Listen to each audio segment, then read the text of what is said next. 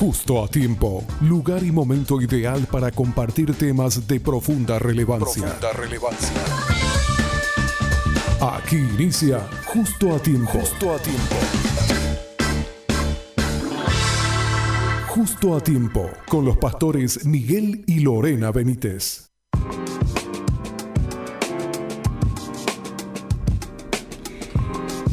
En punto, y ya están ellos con nosotros justo a tiempo para poder conversar de temas relevantes, importantes. Lo importante es que ellos están acá. Bienvenidos, mis queridos pastores. ¿Cómo estás, Fabiana? ¿Cómo está la audiencia? Feliz de estar un miércoles más justo a tiempo. ¿Cómo están todos? Acá estamos con... Ayer hacía 40 grados de calor, allá hace un frío. Paraguay no tiene más. Todo, hay para todos los gustos, como siempre le digo a la audiencia, hay para todos los gustos. Un día hace calor, otro día hace frío y bueno, esto es Paraguay, señoras y señores. Así mismo. Bueno, le estaba comentando a la audiencia que hoy vamos a hablar de los 3 enemigos del hombre y le preguntaba yo a la audiencia y la verdad que recibí un montón de mensajes de cuáles son los 3 enemigos del hombre, ¿verdad? Y ahí me enviaron, acá por ejemplo dice el diablo, la carne y el mundo. Acá me dice el mundo, la carne y el diablo, otra vez me envían. Después acá dice la carne, el sistema del mundo y Satanás. Y así van enviando sus respuestas también. Y de paso aprovechamos también nosotros para pedirle a ellos que nos envíen también temas para hablar. Sí. Porque viste que a nosotros nos interesa mucho hablar sobre temas que a ellos les interesan. Que la audiencia le interesa, ¿verdad? Sí. Que nosotros toquemos, profundicemos. Entonces estamos para servirles también desde ese lado, ¿verdad? Que lo que quieran que nosotros toquemos, profundicemos, alguna pregunta que tengan, nosotros estamos para servirles. Sí, nosotros tenemos un material de sanidad interior. Y en el material de sanidad interior justamente menciona estos 3 enemigos del hombre. Y es correcta también la audiencia como está escribiendo, porque los 3 enemigos son Satanás, el mundo y nosotros mismos, Fabiana. Hay veces que vencemos cuestiones morales, nacemos de nuevo, pero la lucha está siempre vigente, como se dice, porque hay veces que nosotros mismos, por cuestiones propias nuestras, no nos perdonamos, lidiamos con nosotros mismos, o también estamos de repente cansados, frustrados de no poder ver victoria en nuestro temperamento, en nuestro carácter, ¿verdad? Entonces todas esas cuestiones son luchas diarias que tenemos y hoy queremos darle a la audiencia una luz, una salida, hablar también de textos bíblicos, apoyándonos por medio de las experiencias y compartir este tiempo que vamos a estar viviendo en este espacio, Fabiana. Bueno, ¿qué les parece si arrancamos? Conéctense al Facebook, la gente ya se está conectando, porque ahora arrancamos con el tema de hoy. Bueno, el mundo sabemos que siempre es lo que... Realmente el pueblo está muy instruido, este pueblo de Obedira, ¿verdad? Y realmente sí, el mundo, Satanás y uno mismo, ¿verdad? De repente, no... O sea, ¿por qué trajimos este tema? Porque siempre... Todo lo responsabilizamos a Satanás. Cuando también nosotros, nuestra voluntad también es importante hacia dónde se dirige, ¿verdad? Que es importante también entender que muchas veces nosotros cedemos a este sistema porque todo el mundo opina, porque creo nomás que también poniéndome un poco en el lugar también de la gente, en el lugar que en algún momento Fabi y nosotros estuvimos, ¿verdad? Lo que pensaba la multitud era lo que te hacía también decir, ¿será que esto es así? ¿Verdad? Y hoy con la ideología de género, con el feminismo, que traen argumentos que podemos decir que impresionante, ¿verdad? Tienen razón. El tema del aborto, ¿verdad? Podemos decir que contra eso es lo que nosotros luchamos hoy. Uno de los grandes enemigos también es con esa creencia del mundo, con esa creencia del sistema del mundo que te vende lo malo como algo bueno. ¿Verdad, pastor? Sí, yo estaba mirando un texto justamente de Mateo capítulo 4, donde Jesús es llevado por el Espíritu al desierto para ser tentado, Fabiana. Note esta palabra, tentado. En el original griego se usa como la palabra peirazo, que significa ser probado, examinado. La tentación generalmente, hablando en términos humanos, es hacerte caer o hacerte tropezar. Y Santiago en el capítulo 1, versículo 13, explica perfectamente que la tentación no proviene de Dios. Dice esto la carta de Santiago, que cuando uno es tentado, no diga que es tentado de parte de Dios, porque Dios no puede ser tentado por el mal, ni tienta a nadie. Hay una gran diferencia entre ser probados y entre ser tentados. Hay pruebas diseñadas para que salga la luz que hay en nuestro corazón, como lo que pasó con Israel en el desierto.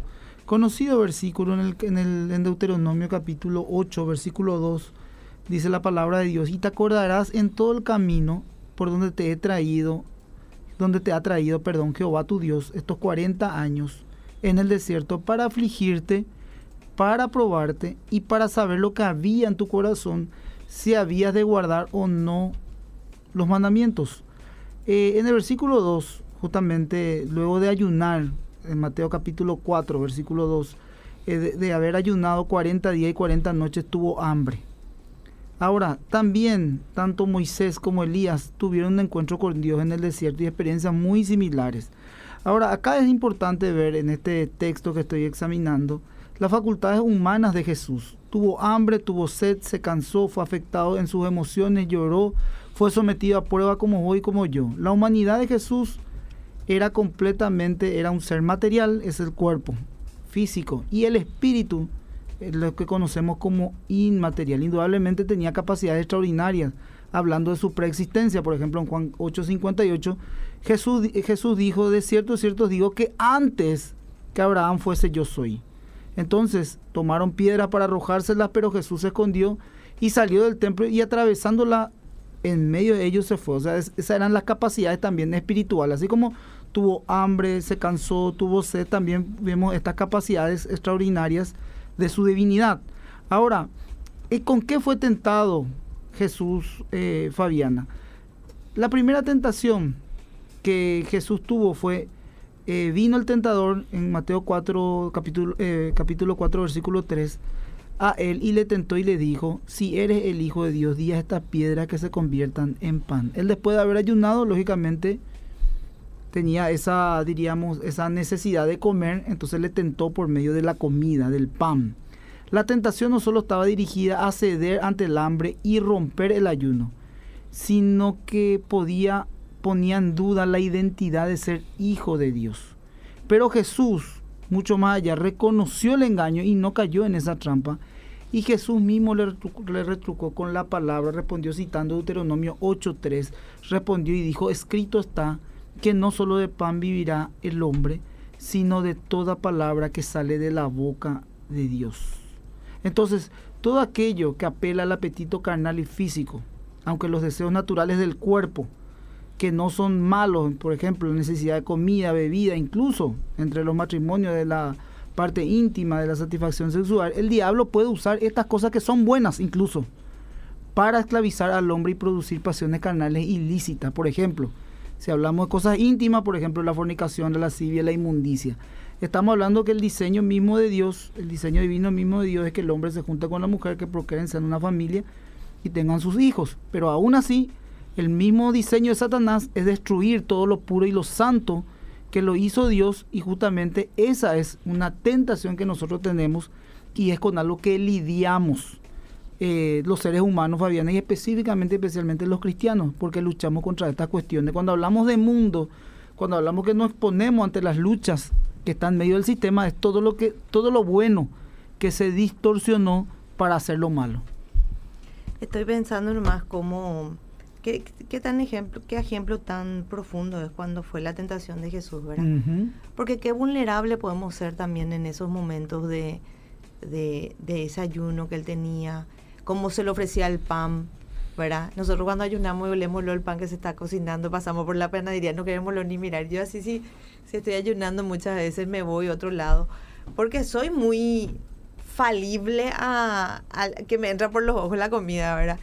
Y digo nomás, qué increíble que fue Jesús, ¿verdad? Qué increíble cómo él pues pudo realmente darnos un ejemplo de que por más que hayan estos enemigos, realmente cuando uno está lleno de Dios, puede discernir perfectamente que es una tentación y poder salir también victorioso de eso, ¿verdad? Claro. Y pienso también en la vulnerabilidad del ser humano en la parte íntima. Exacto. Cómo te vende el sexo hoy en día, ¿verdad? Que supuestamente, más culturalmente acá nosotros los paraguayos, que supuestamente el hombre pues más hombre, si tiene más mujeres, ¿verdad? Toda esa corriente del mundo tan perverso, ¿verdad?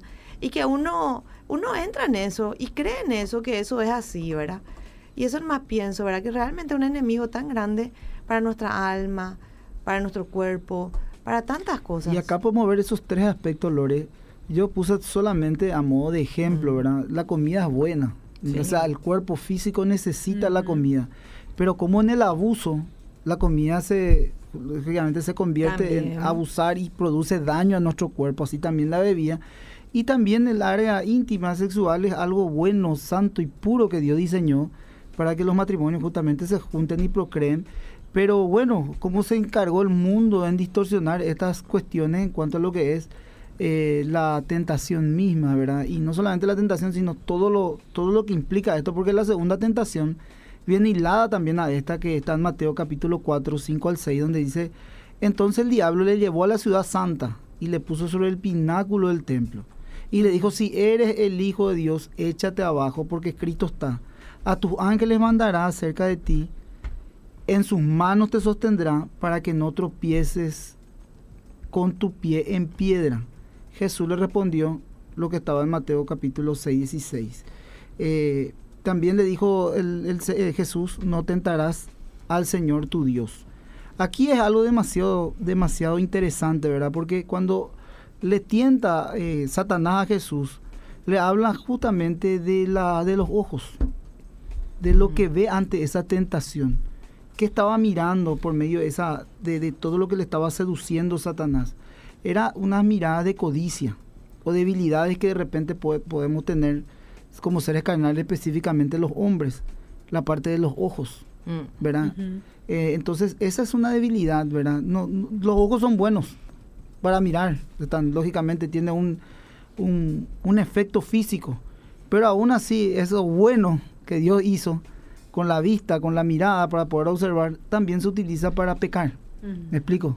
Para hacer las cosas malas. Entonces también justamente en cuanto a lo que era la mirada, le dice: mira, puso la ciudad, le alzó en el pináculo, le mostró todo, ¿verdad? Y le dijo: échate abajo, porque escrito está: a tus ángeles mandará cerca de ti y en tus manos te sostendrá. Entonces le decía: tírate, total te van a sostener, ¿me explico? Pero sin embargo Jesús identificó justamente esta señal y le dijo: no tentarás al Señor tu Dios. Yo pregunto, esto le pregunto a la audiencia, si nosotros ante estas, diríamos, ante estas pruebas, ante estos enemigos que nos enfrentamos, tanto el mundo, también Satanás y nosotros mismos, si batallamos con la palabra de Dios, con la oración, con la firmeza, porque acá no le dio tiempo a pensar, correcto. Entonces actuó radicalmente. Y hay veces que de repente uno puede dar, procesos, concesiones en la parte de tu formación, pero hay situaciones y literalmente pecados que hay que radicalmente cortarlos, así de una.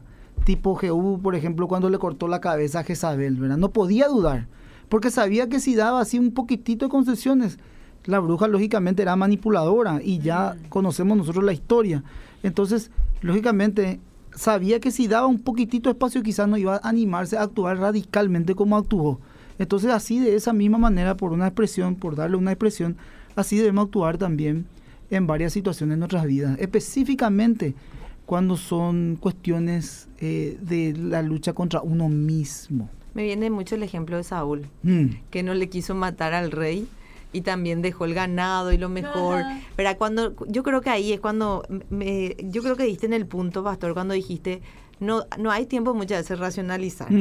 Porque creo que hasta en esa racionalización, y cuántas veces racionalizamos nuestro propio pecado también, ¿verdad? Es como que siempre cuando queremos juzgarle al otro, ¿verdad? Volviendo a las corrientes también, le matamos. Pero cuando nosotros pecamos con algo parecido, racionalizamos: no porque me buscó, no porque tal cosa, no. Es como que queremos justificar tanto nuestro pecado y que nuestro pecado para nosotros sea buen visto. Y yo creo que ese es lo principal. Justamente también dentro de la corriente del mundo, y nosotros como hijos de Dios, nosotros tenemos valores del reino, no tenemos los valores del mundo. Quizás hoy, por ejemplo, la gente que busca hacerse millonario, la gente que busca tener mucha plata, ¿verdad? El cristiano busca otra cosa, salvar su alma, redimirse, purificarse, santificarse, ¿verdad? Y es una lucha, no es fácil. Entonces, ¿y cuánto podemos ceder, ¿verdad? Cuando pensamos, tenés que exterminar todo un pueblo. ¿Y qué hizo Saúl? Dejó lo mejor, dijo, ¿verdad? Y entonces le dice el profeta, ¿qué es ese bramido? Y después, ¿cómo le pido otra vez? Te pido que ante el pueblo no me expongas, ¿verdad? Cuando queremos guardar esa imagen, y yo creo que ahí nomás el punto, ¿verdad? No tenemos muchas veces tiempo para racionalizar las cosas, y es importante también ser tajantes, con el pecado al menos. Por eso es que me gustó mucho cuando Fabiana dice, no le dio tiempo a pensar. El problema es esto, ¿verdad? Hablando de las debilidades humanas. Cuando la tentación entró, uno es, vulnerable a la tentación. Todos somos tentados, ¿verdad? Porque todos tenemos debilidades. Entonces, cada uno con su debilidad es tentado. Ahora, cuando la tentación entró en la mente, es complicado porque lo más probable es que puedas caer, ¿verdad? Entonces, ante la tentación hay que huir. Esto yo explicaba un poquitito el domingo en el servicio de la mañana, Fabiana, de que hay conceptos erróneos sobre la santidad o el proceso de santificación del creyente. Porque si nosotros hablamos de santo o de santidad, estamos hablando de ser apartado. ¿Apartado de qué? Apartarte del pecado, ser apartado de las cosas malas que te van a producir daño, ¿verdad? Entonces, la santificación es apartarte del mal para, lógicamente, glorificar a Dios por medio de tus actos, de tus obras. Ya sos una persona salva, nacida de nueva, y está en ese proceso ya de santidad, de santificación, en proceso para la glorificación, que es cuando nos encontremos con Cristo, ¿verdad? Pero ya no podemos estar en este cuerpo de muerte, ¿verdad? Me explico, porque la carne es muerte. Entonces yo estaba explicando esto, que la santificación es huir de los deseos y las pasiones carnales. O sea, es tomar la decisión de correr por tu vida. Ese es un santo. Para mí es un santo, sinceramente. Que ante la tentación, huís. Porque sabes que si te quedas ahí, vas a ser débil y probablemente vas a caer. Tenemos que ser sinceros, es la realidad. Entonces, justamente esto enseña el apóstol Pedro, que estoy leyendo la primera carta de Pedro, también hilando un poquitito. Porque él llama en el capítulo 1 al llamamiento a una vida santa. Y él dice esto, Fabiana y audiencia: por tanto, ceñid vuestros lomos de vuestro entendimiento, sed sobrio y esperad por completo en la gracia que os traerá cuando Jesucristo sea manifestado, como hijos obedientes, no conforme a los deseos que antes teníais están en vuestra ignorancia, sino que aquel que os llamó es santo, sed también vosotros santos en toda vuestra manera de vivir, porque Cristo está, sed santo porque yo soy santo. Entonces el apóstol Pedro está hablando de ceñir los lomos de vuestro entendimiento. ¿Qué se puede entender por esto? Ceñir. Bueno, le quiero dar luz a la audiencia. Ceñir quiere decir ajustar, apretar, someter, controlar, atar, rodear. ¿Qué cosa? Es como decirle a la audiencia que lo que hacen gimnasio, lo que hacen la parte de alzar pesas, hay veces que se tienen que enfajar la cintura para, lógicamente, alzar. Para no herniarse. Para alzar varios pesos para no herniarse. Entonces, a eso se está refiriendo de ceñir. Pero, ¿qué está hablando en este texto el apóstol Pedro? De ceñir, de apretar, atar, someter, controlar nuestro entendimiento. Es la capacidad y la facultad dada por Dios para aprender, razonar, formarse una idea de la verdad o realidad que nos rodea. Y para eso debemos estar sobrios. ¿A qué se está refiriendo con la sobriedad? A tener una mente sana, que nos permita razonar de las insensateces, la imprudencia. Un soldado, un ministro del Señor debe de cuidar su mente. A eso se está refiriendo. Esto implica que debemos tener nuestras mentes listas para combatir áreas débiles de nuestras vidas que nos ocasionan caer en pecado y que no agradan a Dios. Venciendo el temor, controlar la mente, nuestros pensamientos vanos, y vestirnos de un nuevo hombre. Voy a entrar ahí en el segundo enemigo, pastor. Esto nomás. La sobriedad, a lo que se está refiriendo en este texto del apóstol Pedro, es a la sobriedad mental y espiritual. Incluye conceptos del dominio propio. El cristiano sobrio tiene que tener las prioridades en orden y no gastar sus energías en las distracciones del mundo. Muchas veces nosotros le damos mucho más importancia a toda la cuestión de periféricas. Miramos todo lo que pasa con los demás y todos los problemas que puede haber, y nosotros sí que le damos rienda suelta a esas cuestiones. Pero sin embargo, acá el punto está en nosotros mismos, darnos cuenta de que tenemos problemas, ¿verdad? ¿Y por qué tenemos problemas? Porque no controlamos nuestros pensamientos. Es que somos mañeros. No, ese es seguro. Pero ahí viene ¿verdad? Como Satanás, uno de los enemigos, ¿verdad? Que es Satanás, que es también un enemigo del hombre. Y muchas veces hay que entender también, y a la gente nueva de repente que se conecta, ¿verdad?, a la radio, Satanás no te va a empujar, no te va a estirar tu cabello, no va a hacer que te desmayes, no va a hacer eso. Él te va a torturar, porque acá dice, yo tengo acá, atiendan, ¿verdad? Dice, el diablo acosa, acusa, tienta, engaña, miente en su lucha contra el cristiano. Él trabaja a través de sus aliados, el mundo y la carne. El diablo usa al mundo y la carne para causar el mayor daño al pueblo de Dios, para entorpecer el proceso de lo correcto, para acobardar a los cristianos para la proclamación del evangelio y debilitar la ofensiva del cristiano para fortalecer el reino de Dios. ¿Por qué? Y le dice, la única forma de vencerlo con la oración, la fe, el sacrificio y rechazando todo lo malo, todo lo que estamos hablando. Porque él te pone pensamiento. Siempre decimos, para que haya un divorcio, antes de que se dé un divorcio o un adulterio o lo que sea de pecado, primero entró en tu mente. Claro. Y cuando vos le das acceso a un pensamiento, dos pensamientos, tres pensamientos, ya es una lluvia de ideas que son de pecado, de cómo voy a hacer el pecado. Si vos a veces te podés separar, te enojas con tu marido y decís, ¿cómo es lo que me quiero separar? ¿Verdad? Entró ya, pum, uno. Después te peleas otra vez, porque te vas a pelear otra vez. Entonces, me quiero separar. Y ahí va. Después ya es cuestión de tiempo, ¿verdad? Entonces, todo un adulterio, ¿verdad? Tipo, mira un poco si hago esto, qué sé yo. Como entra por un pensamiento. Y a contestarle nomás el mensaje.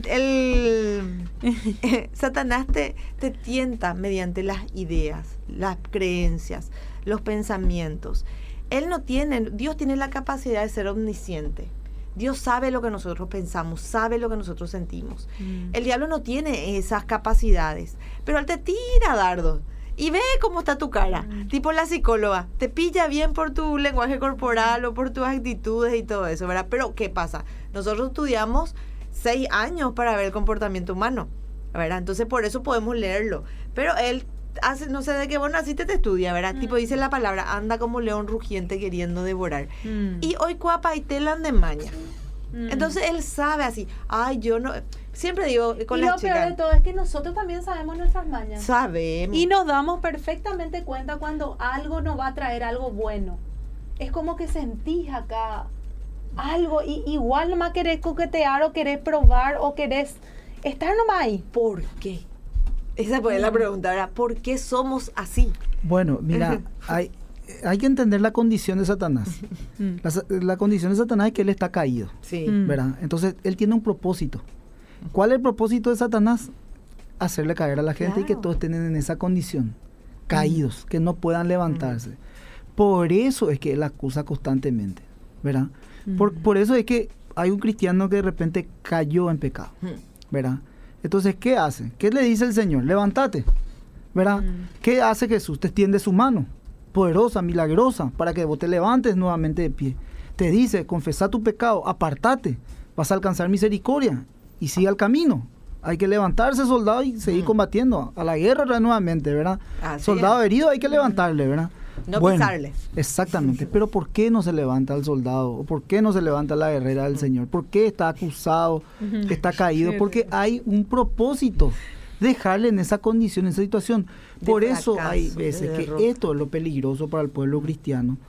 Que se quede en esa condición y se acomode al sistema del mundo y viva en pecado, porque aquel que tiene un estilo de vida pecaminoso, o sea, su conducta es reiterativa y vive realmente en una fornicación, adulterio, vive, por ejemplo, qué sé yo, atado a todas las cuestiones del sistema de este mundo, no ha nacido de Dios, no ha nacido del mundo. ¿Por qué? Porque está practicando el pecado, se acomodó y ya no tiene esa capacidad o esa fuerza para radicalmente cortar y buscar otra vez las cosas de Dios, que son las partes celestiales y las cosas del cielo. Entonces, no se quiere ir a la iglesia, no se quiere congregar porque se siente acusado, y en vez de dejar ese estilo de vida que está viviendo absorbido por el mundo, entonces prefiere nomás dejar la iglesia, dejar a los hermanos, dejar el compromiso, la imagen que está teniendo la iglesia, y vivir pecando.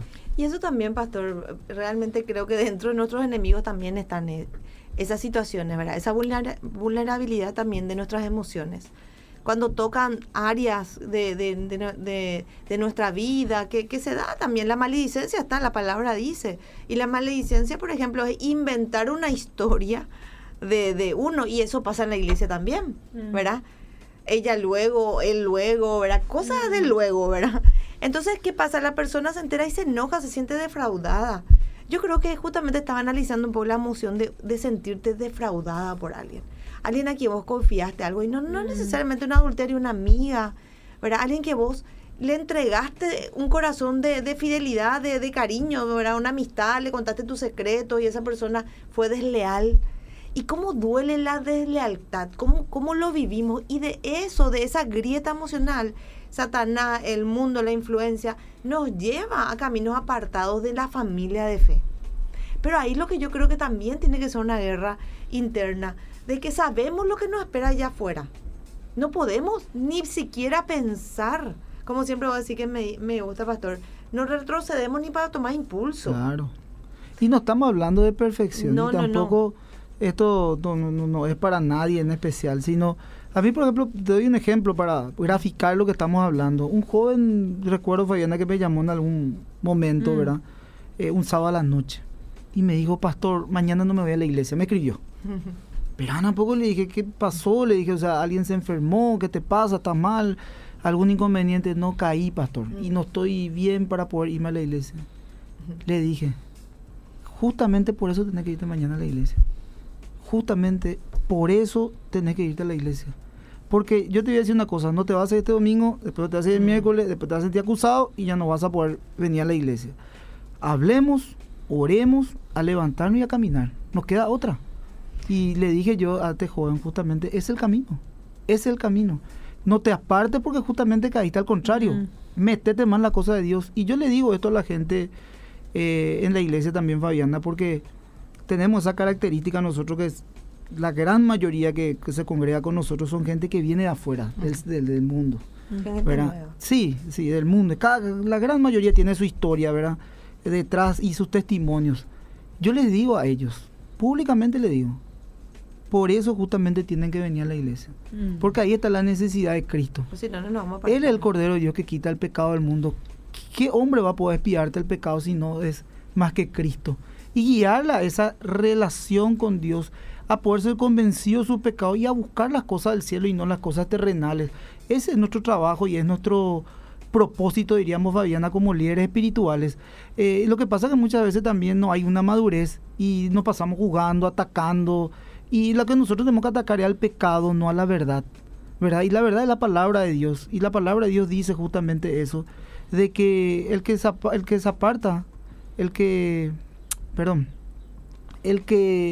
se aparta su pecado, alcanza misericordia. Entonces a eso tenemos que guiarle al pueblo, a apartarse de estas cuestiones y a saber batallar también. Por eso queremos darle las herramientas a los hermanos. Quizás hay alguien que está escuchando la radio y dice, mira, la verdad que no tengo, me fallaron, fallé, me siento defraudado, me siento mal, no me quiero ir a la iglesia.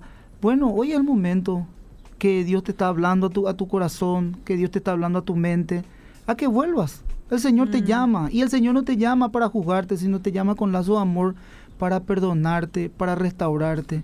Y qué feliz va a estar tu pastor o va a estar algún hermano o alguna hermana que vayas el domingo nuevamente a tu iglesia, o que si hay un servicio semanal y puedas llegar otra vez a tu iglesia, abrazarle y decirle, estoy acá, estoy firme, estoy para ser restaurado, tuve una caída, me sentí mal, me sentí defraudado, decepcionado.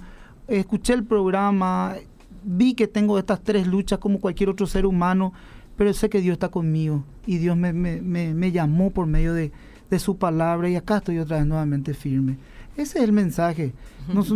Si, imagínate nosotros que somos seres carnales y débiles. Por cosas que hacemos bien o mal no nos vamos a ir a la iglesia o vamos a dejar de predicar. No, tenemos que ser tratados por Dios y ser, diríamos, levantados nuevamente por Él y por su misericordia. Todos somos hombres, infalibles somos. Lógicamente, si nosotros pensamos que somos mejores que alguien, erramos completamente el camino.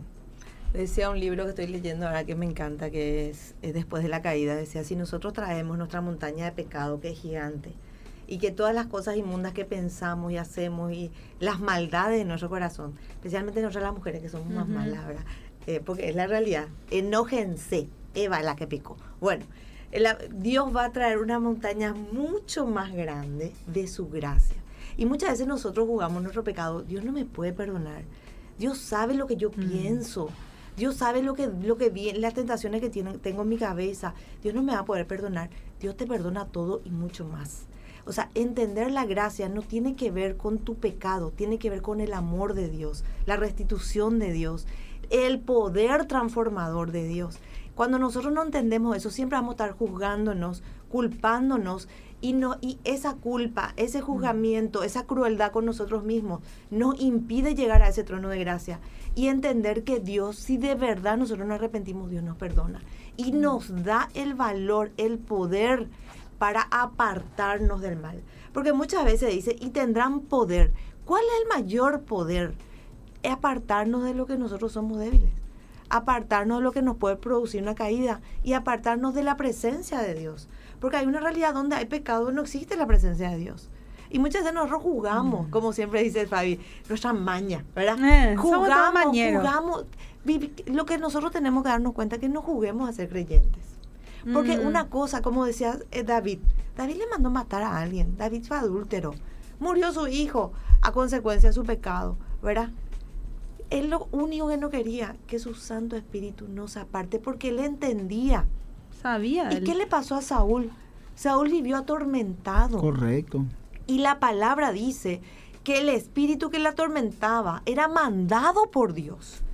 Que nuestro pecado no nos genere un tormento eterno. Y esa es la falta de paz. Porque ese tormento eterno está para los incrédulos.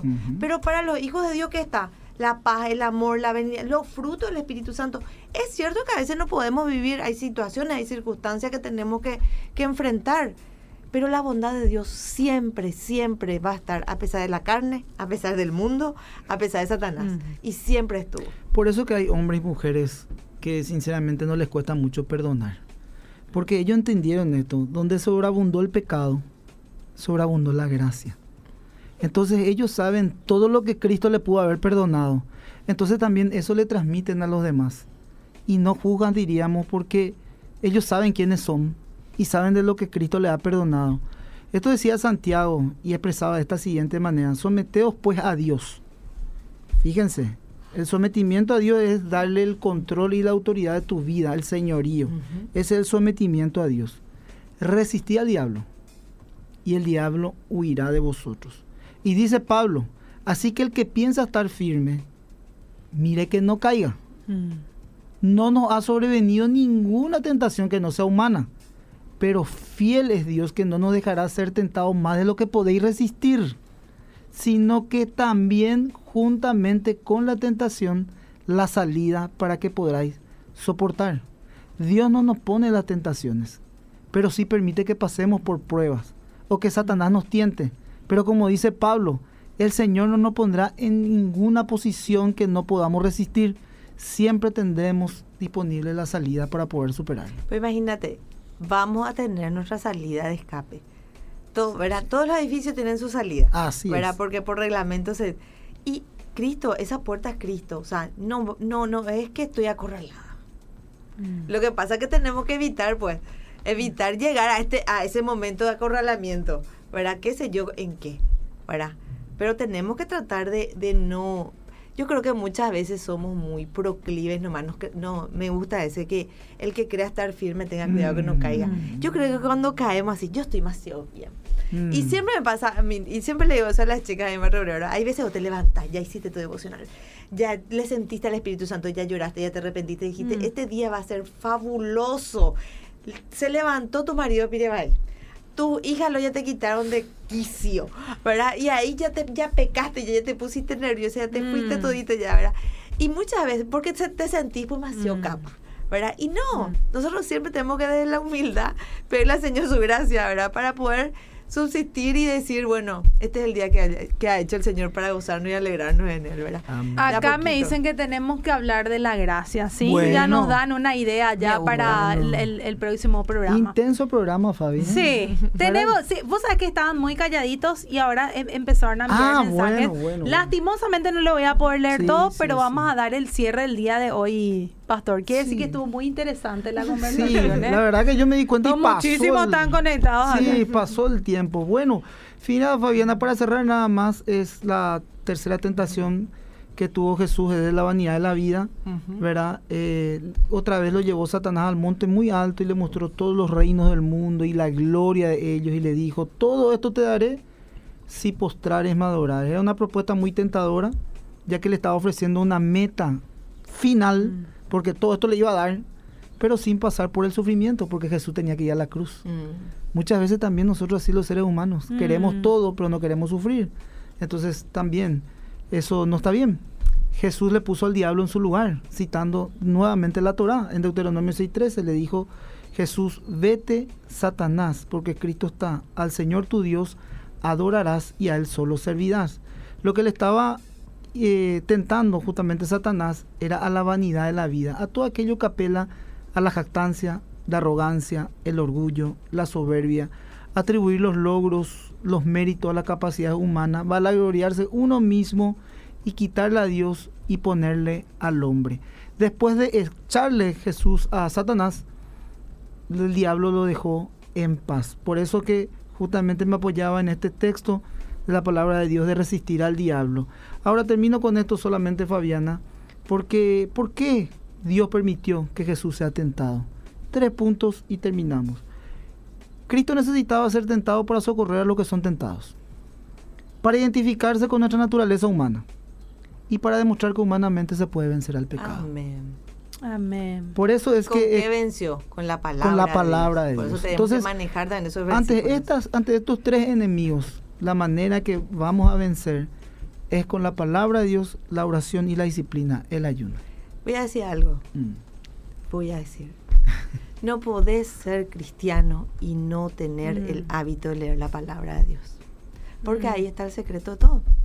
Entonces muchas veces dicen, me cuesta leer. Si sos creyente, el Señor pone el querer, el hacer y amás leer la palabra. Quizás cuesta quietarte. Es cuestión de, hay quizás una lucha carnal para poder aquietarte, pero sí o sí Él te da la posibilidad de vencer. ¿Y cómo vamos a vencer? Si Cristo vencía con la palabra de Dios y también Satanás le tentaba con la palabra de Dios, ¿verdad? Escrito está, también le decía Jesús. Entonces, para poder vencer nuestras debilidades tenemos que tener los versículos de apoyo que proclamamos y eso también nos da el poder para salir. Amén. Muchísimas gracias, pastora. Ahí ya va otro título, cuando no leemos la palabra. Muy bien. Bueno, nosotros nos vamos a un corte. Gracias, pastores. Nos vemos el próximo miércoles. Una conversación amena en el momento ideal de la tarde. Justo a ti, justo a ti. Te esperamos en una próxima edición. Justo a tiempo.